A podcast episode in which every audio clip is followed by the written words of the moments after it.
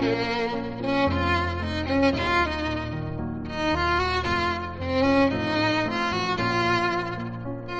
to the second series of Medrash Morsels, short but sweet Midrashim designed for the whole family to share for Shabbos dessert.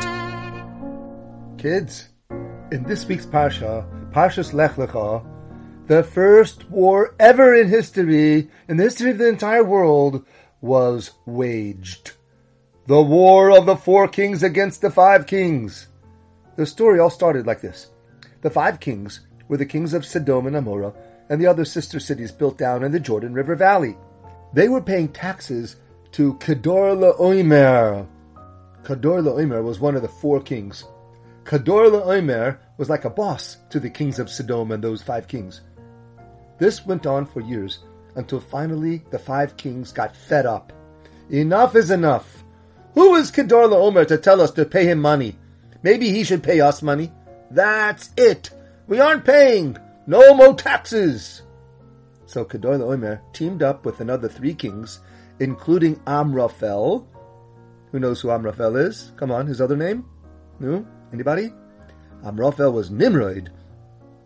So Kedor Omer gets together with Amraphel, Nimrod, and two other kings. That's four kings. They had a tough army, and they came down to attack the five kings. They made a war with soldiers and weapons and stratego, I mean strategies. But the Medrash says that the four kings were really after Avraham Avinu. They hated Avraham. And I'll tell you why they hated Avraham. Amraphel was Abraham's arch enemy. You surely have heard about the stories of Abraham arguing with Nimrod about his fake gods. When Abraham won the argument, Amraphel, that's Nimrod, had his soldiers throw Abraham into a super hot fire a kivshan ha'esh. Hashem made a miracle, and Avraham wasn't hurt by it at all. Everyone saw that Avraham is right in his arguments, and Nimrod was embarrassed and humiliated. Well, now Nimrod, Amraphel, wants to get back at Avraham. The four kings made a plan to lure Avraham into a war. When they learned that Avraham's favorite nephew had moved down to Sodom, the four kings made an excuse to go to war against Sodom and to capture Lot, Avraham's favorite nephew. That would cause Avram Avinu to come fight and hopefully lose a war against them, meaning the four kings thought that they would kill Avraham in a war. But Kinderlach, they didn't expect Avraham's miracle weapons. You heard about it. Needless to say, the four kings lost badly against Avraham's small group of men. HaKadosh Baruch Hu looked down at this conflict and said, I love Gerim, converts, and these Rishoyim, the four kings, are coming to do battle with Avraham. He's the father of all the Gerim. Oh, yoy for them. I'll make it that those four wicked kings are going to fall in front of Avraham. Kids, do you know what a ger is, what Gerim are? A ger is someone who is born from a non-Jewish family, and then he converts to be a Yid. But who is his father now? Because he's not related anymore to his Goyish family. So who is his father? Avram Avinu.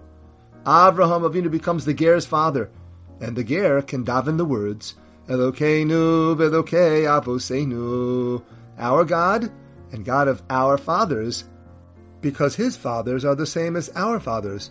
All Jews and Gerim have the same forefather, Avraham Avinu. Now, I'll tell you, that a ger is one of Hashem's most favorite people. Resh Lakish said it in the Medrash. You've heard of Resh Lakish.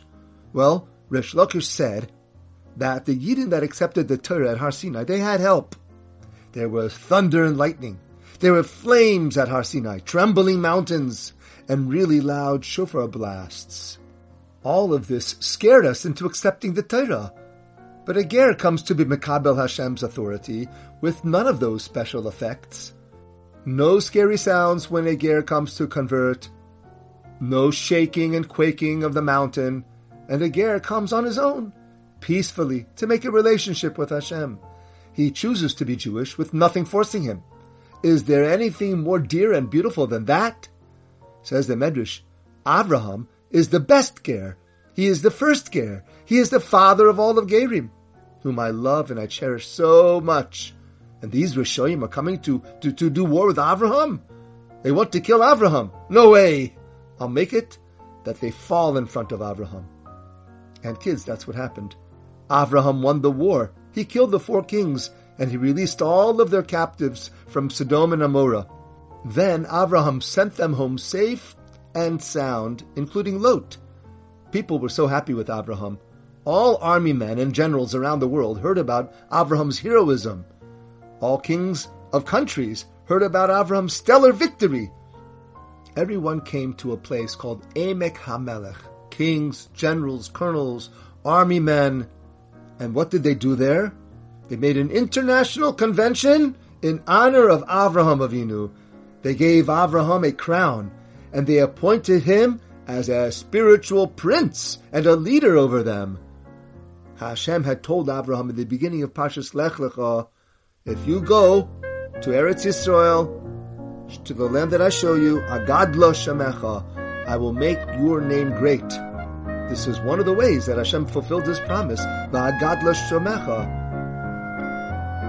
For more stories, visit our website, musarstories.com.